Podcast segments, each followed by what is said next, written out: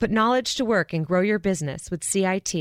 From transportation to healthcare to manufacturing, CIT offers commercial lending, leasing, and treasury management services for small and middle market businesses. Learn more at CIT.com. Put knowledge to work.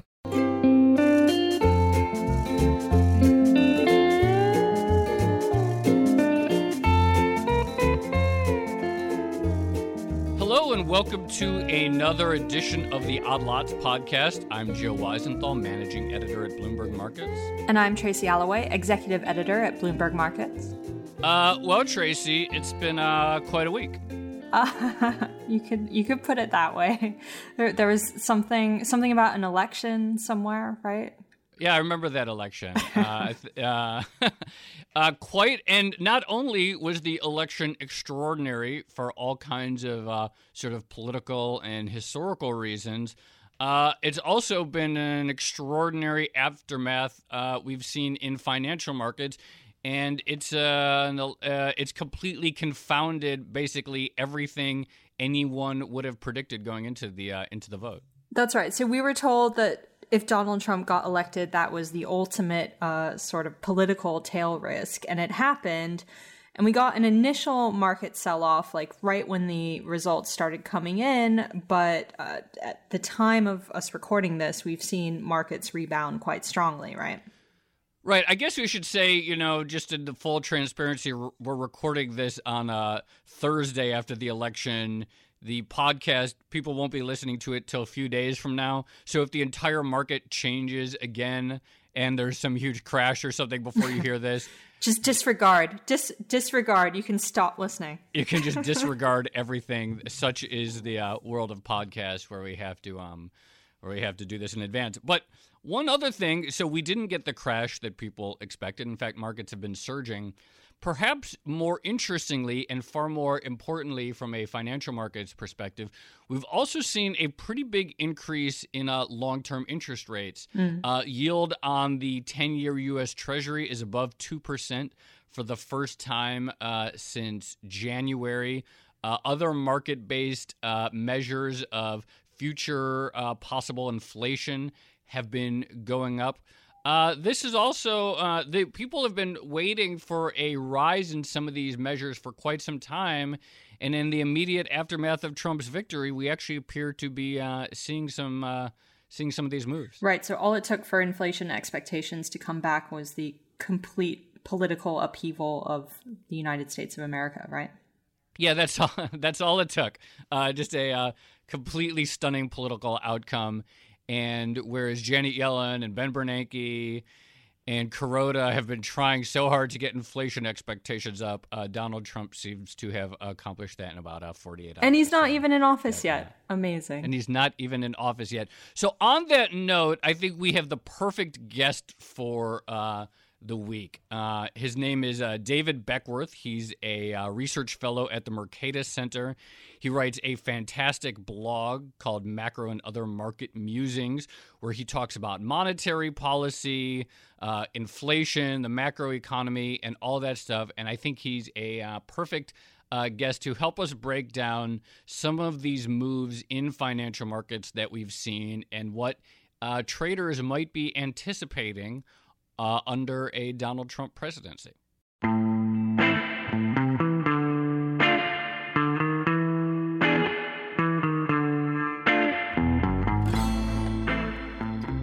Let's bring in David. Uh, David, thank you for joining us. Well, thank you for having me on the show. Uh, so, uh, quite a extraordinary few days in financial markets, wouldn't you say? Absolutely. Yes, uh, as you mentioned in the intro, Donald Trump has done more to make Treasury yields great again that Janet Yellen has, has tried and Ben Bernanke tried in years to do and couldn't accomplish. Um, it, it is quite shocking, but it also speaks to, I, I think, one of the things that's plagued this this past seven, eight year period has been kind of a, a swing in risk premiums to one extreme. You know, during the boom, I think we were maybe over optimistic and we've been stuck in a funk, and, and maybe Trump was the shock uh, that we needed to maybe to change things around. So let's talk about this stuff because you know people like to talk about the Fed having an inflation target, and yep. uh, the Fed in the U.S. the central bank is supposed to target stable prices uh, and full employment. They've aimed for this 2% inflation target uh, for years and haven't really been able to hit it except very briefly. They've done all kinds of uh, stuff. They've tried QE, they've tried forward guidance, they've uh, you know, hinted at other uh, sort of extraordinary policies going forward. They have all these dots and press conferences, all these, uh, all these new innovations designed to uh, keep prices stable and boost inflation. It's never worked. And we joke about Donald Trump having done more to accomplish this in uh, 48 hours after being elected than the central bankers have done. But it's not really a joke. So, what is it about um, his win that seems to have uh, jolted financial markets? And what does it say? Well, I, I think it speaks to an understanding that I've actually developed over these past few years and that is Fed policy is really constrained by what the body politic wants. So, mm. um, you know, if, if, if the Fed, if you think of the Fed trying to, to hit 2% inflation, I, I think there's some re- reasons inside the Fed. Maybe there's inertia, um, that there's a conservative nature to the institution. But I think a bigger issue is what if the Fed could have hit, say, 2% inflation with a button? And, and maybe they couldn't. But what if they had tried? What if they had overshot their target, as some people have advocated, I think it would have been very politically controversial. Um, Bernanke, if you recall, in 2010, he had congressional hearings right uh, around the time of QE2, and he got railed for debasing the currency. And, and if you looked at core inflation, it was 1% then, just, just this threat of it. So one thing I think that really we, we tend to overlook is the Fed is, is limited or is, is empowered as much as the public wants it to be. And if the public wants low inflation, you know, and then they they, they express that through their uh, Congress people, then I think the Fed's going to be um, limited. And one way to look at what Trump is, Trump is, is a referendum by the public saying, okay, we can try a little bit higher inflation. We can try a little bit more rapid aggregate demand growth. Now, they're not saying that explicitly, but by bringing him into office, some of his proposals for investment spending, um, just maybe his more reckless nature, speaks to maybe a, a change in attitudes. And, and I, I think what that says is it says fiscal policy will be easier, there'll be a tolerance for higher inflation, and and that's something the Fed couldn't do on its own. And and that's again kind of the, one of the points I've come to appreciate is. In theory, the Fed can do whatever it wants, but in practice, it can't because there's political constraints. But, David, if that's the case, then what do you think has driven the change in the general attitude towards inflation? Like, what's happened over the past four years or so to make people ready all of a sudden for prices to go up? It's a tough story to tell, no doubt. But I think what has happened, um, again, going back to the crisis up until Trump's election, is that um, there is this, this desire for stability, this desire for low inflation. It's partly um, the result of the Fed's own past success. If you look at the history of inflation targeting, it hits the world around 1990. Um, we really did need something to rein in inflation. And central banks have tried money supply targeting. They've tried um, different attempts, and inflation targeting seemed to be the, the best solution. Over time, as they've done that, they've gotten better at it. I think they've built up the expectation among the body politic that this is what we want. Um, we go into the crisis.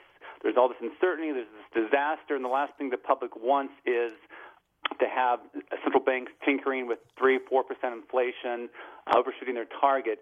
So I, I think the Fed created an environment where low inflation was the expected norm. Then you have a crisis where people are concerned, they're fearful of big institutions like the Fed. But then after you know seven, eight years of slow, sluggish growth, that long a period of, of people becoming uh, falling behind, economic angst. They want something different. So maybe people aren't aren't you know explicitly articulating in their minds we want higher inflation, but by voting for Trump, they want something new. They want something different and that's mm. going to include higher inflation. Um, it, it's kind of an, maybe an unconscious vote for higher inflation, higher aggregate demand growth. All right, so so I get that, and I you know I get that politics changes, and you know suddenly we have something new. But couldn't it also be as simple as fiscal policy really matters to inflation expectations. And the and on Donald Trump, when he had his victory speech, he made a very point. He first of all, he said it a lot during the campaign. He said tax cuts. He said double uh, infrastructure spending than Hillary Clinton.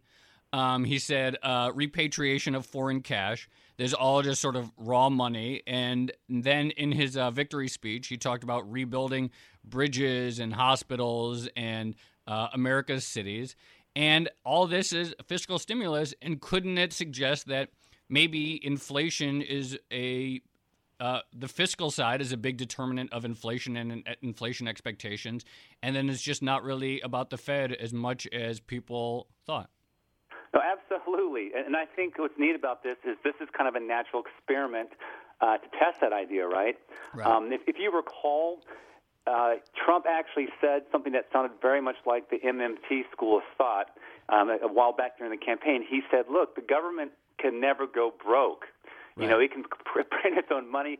If the government runs up deficits, it can just eventually pay off the debt by printing more money. A very much a very you know post Keynesian MMT type thinking, and and we're going to have a great natural experiment on that. And, and I guess what you could say is the early uh, results, the early evidence seems to support that, at least the forward-looking evidence.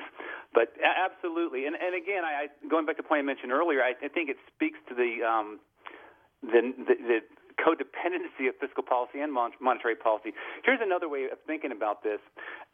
Imagine the Federal Reserve had got a hole in its balance sheet. So imagine, for example, some of its assets had lost value, some of those mortgage-backed mm-hmm. securities. For, for whatever reason, um, they suddenly lost value. So there was a big hole in the balance sheet. There were more liabilities, more monetary base outstanding than there were assets. That would create a fear of inflation because now the Fed couldn't pull all the monetary base in in the future. What would happen in that case? What would happen is the U.S. Treasury would bail out the Fed. So, should the Fed ever become insolvent in the sense it couldn't control you know, inflation, the monetary base, the Fed would be there. And the way it would do it, the Fed would you know, give bonds to the Fed. The Fed would then use those to pull the monetary base out. What that speaks to, though, is ultimately, the, the Fed being able to control inflation depends on the Treasury being solvent itself. If the Treasury were having problems with budget deficits and there were concerns about the Treasury's financial health, it would impair its ability to bail the Fed out. So, it, no matter where we are in time, the Fed's ability to control inflation is implicitly backstopped by the Treasury, which is fiscal policy. And and I so it's going to your point. If if Treasury finances fall apart, if there's a change in approach to, to fiscal policy, it's ultimately going to shape expectations about inflation. So yes, Joe, um, I, I do think this speaks to the importance of fiscal policy for inflation. All right, we have to take a uh, quick break uh, for a commercial, but then when we come back, I want to dive more into this question. Put knowledge to work and grow your business with CIT. From transportation to healthcare to manufacturing, CIT offers commercial lending, leasing, and treasury management services for small and middle market businesses. Learn more at CIT.com. Put knowledge to work.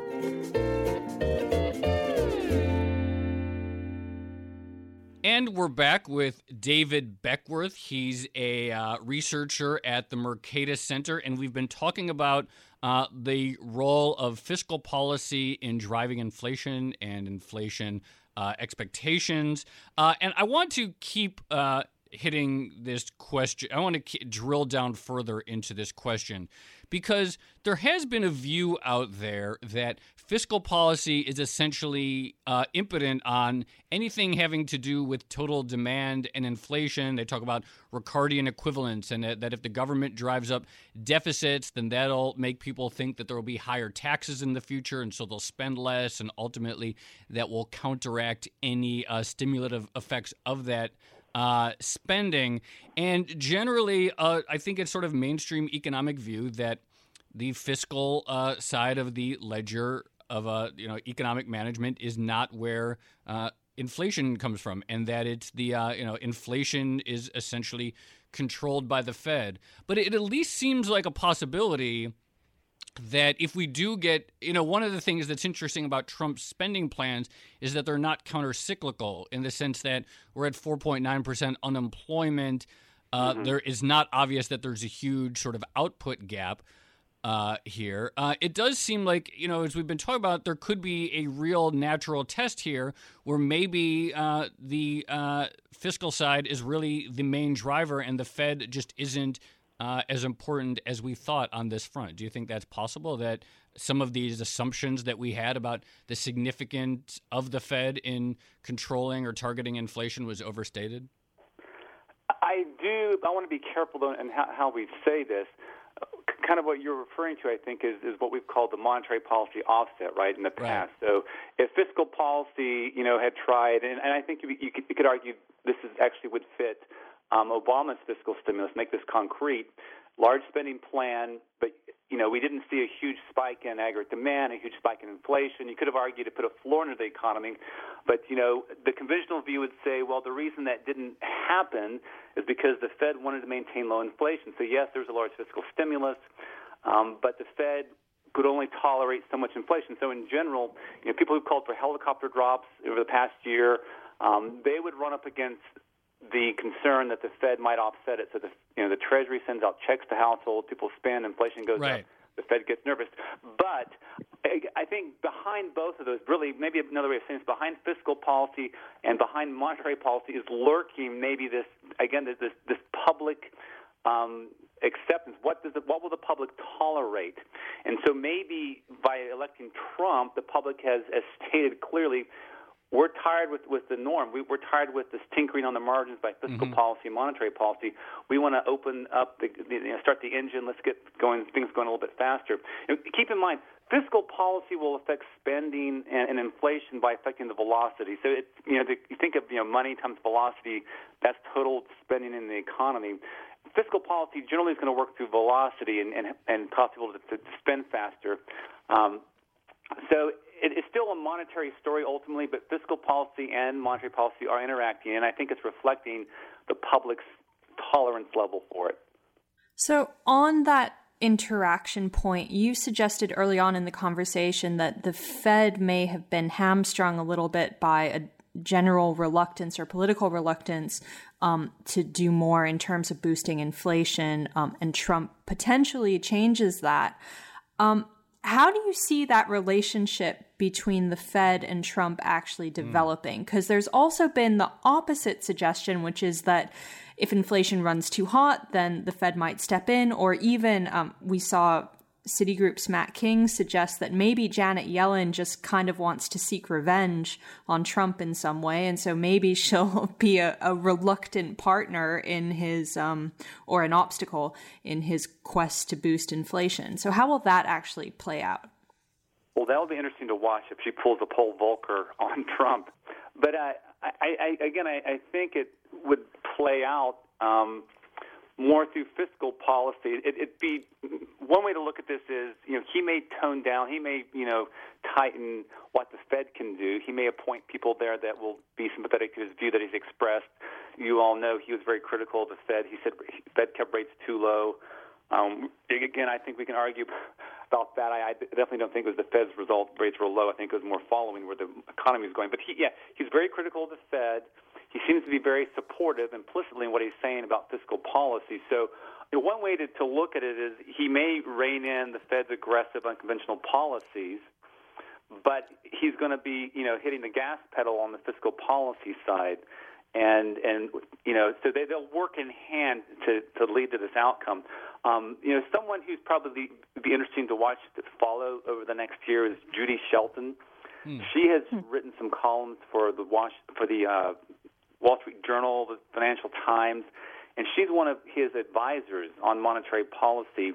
And interestingly enough, she takes a very hard money view, um, sympathetic mm. to the gold standard. So it is a little bit puzzling how that would reconcile it's, with the more aggressive. It's almost it's approach. almost as if we don't totally know what Trump has got planned. I, I you, you, could almost say it's a he's a bit of a mystery on some of these things. So maybe I'm being um, naively right. optimistic here. No, I mean we all we all have very little, very few clues to go on with this stuff, and that's yeah. why I think the financial mark, the decisive financial market reaction is so interesting because Whereas, you know, anyone could s- sort of pull together some Donald Trump quotes and try to come up with some theory about what he's going to do economically. Uh, no one is totally sure, but there really is quite a startling ri- reaction in financial markets. I want to uh, ask another question about inflation. And tell me if I'm just completely off base here and if this is nonsense or if there might be something to this. It seems to me that inflation is lower in really stable uh, economies. So some of the, the, some of the most stable countries, pol- uh, and I mean politically. Uh, Singapore mm-hmm. is in has negative CPI growth. Switzerland is in uh, has virtually no inflation. Japan, one of the most stable countries politically, in a sense, uh, hasn't had inflation in forever. And then you, if you look at the countries with a lot of inflation, you tend to see much more volatile emerging uh, markets with. Uh, uh weaker uh, political uh, stability, South Africa, Brazil, Turkey, Zimbabwe so would be the most famous. Zimbabwe one. being the most extraordinary one. Is there a connection, in your view, between um, sort of political stability and inflation? And is there anything that we can derive from that, eh, given the appearance, yeah, uh, apparent decline two, in the U.S.? I think there's two stories behind that. The first one, I think, is less important, but it's a part of the story, and I'll do that one first. That's the demographics. So often, mm. many of those countries you mentioned, they're advanced economies, aging populations. They tend to rely more on fixed income as they get older there's a paper by the IMF that, that went and did a cross country study, and you know the older the average age of the population, um, the more constrained again politically a central bank will be in terms of inflation. So one, you know, one of the, this speaks to actually I think what's going on in Japan with Abenomics. I mean, they have an incredible QE. They they push the limits of what, what what's possible right over there. Their balance sheet is blowing up um, like nothing else. And yet, mm-hmm. inflation remains really subdued. They've, they've broken, you know, the positive number, but it's still it's really low, much lower than they wanted. And in my view, I think one of the key stories in Japan is that politically they, they can't do this. Their, their population is shrinking. It's getting older, um, and that's a powerful voting bloc. And they won't tolerate high inflation that eats away at their fixed income. I think that's part of the story. There's a demographic issue, which also speaks to some another reason rates might be low around the world in advanced economies. I, I think a second issue, though, is is the difference between some you know these advanced economies and, and, the, and the emerging markets. Is the advanced economies again, as I mentioned earlier, have had inflation targeting for a longer time, and and I and it just it, it gets built into expectations. If you know several decades of inflation targeting, right. everyone comes to expect low inflation, and anything outside of that is considered deviant. It's you know, oh, how can you possibly go above two percent inflation, even if it's needed, even if it's a temporary you know departure. I think we, we've gotten to the point where the body politic and a lot of advanced economies will not tolerate a deviation. So I've, I've in my writings I've, I've called this the inflation targeting straitjacket. Um, they've been so good that they've worked themselves into a, a corner and they can't get out. They don't have the flexibility they mm. need during deep recessions. So I think that's I think that's the, probably the biggest part of the story in advanced economies is their own past successes have made them less um, able. And again, Donald Trump, what Donald Trump has done, if I continue my inflation straight uh, jacket story, he he's unbuttoned that straight jacket, given the central banks, given macro policy, fiscal policy, some more degrees of freedom to work. All right, uh, David Beckworth, uh, research fellow at the Mercatus Center. Uh, I think this is a great conversation to uh, sort of introduce people to what I think is going to be a really hot economic uh, debate over the coming years and sort of a real time economic laboratory experiment, particularly um, on the economy. Well, I really appreciate you coming on, David Beckworth. Um, you should check out his blog, Macro and Other Market Musings. And David also has his own podcast. Uh, do you want to tell us about that real quickly? Where yeah, it's called Macro Musings, and we look at um, macro economists and, and, and, writers, journalists, and uh, just look at the big macro issues of the day. Well, I think uh, everyone should check that out if they're interested in these topics. And I suspect, again, that as some of these debates unfold, that will continue to be a must, a, uh, must listen. So, really uh, appreciate you coming on, David. Thank you for having me on.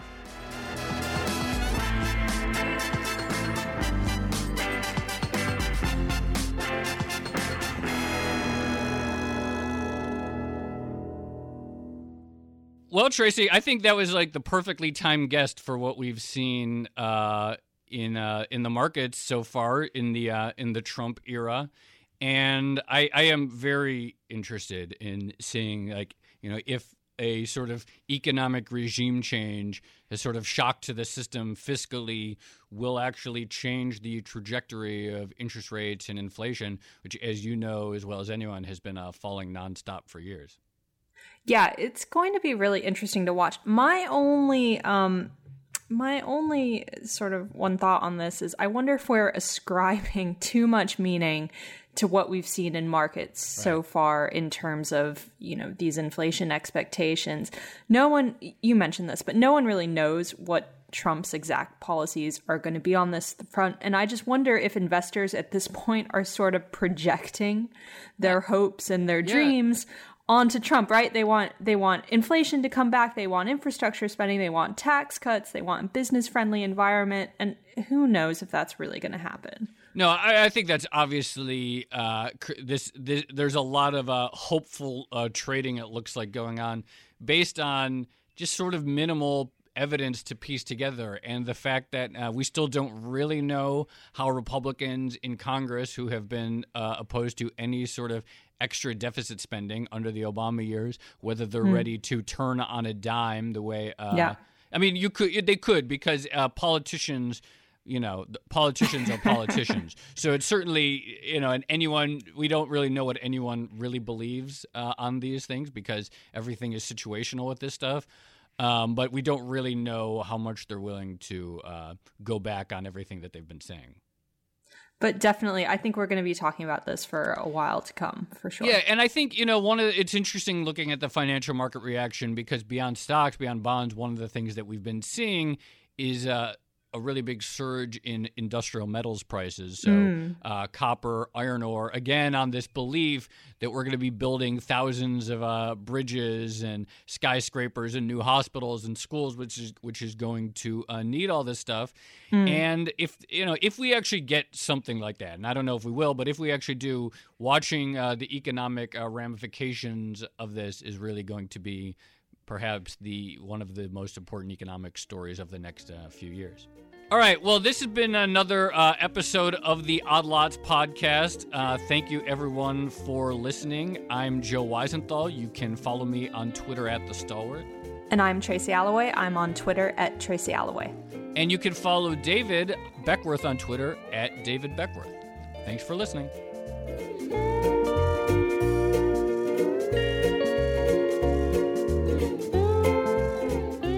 Knowledge to work and grow your business with CIT. From transportation to healthcare to manufacturing, CIT offers commercial lending, leasing, and treasury management services for small and middle market businesses. Learn more at CIT.com. Put knowledge to work.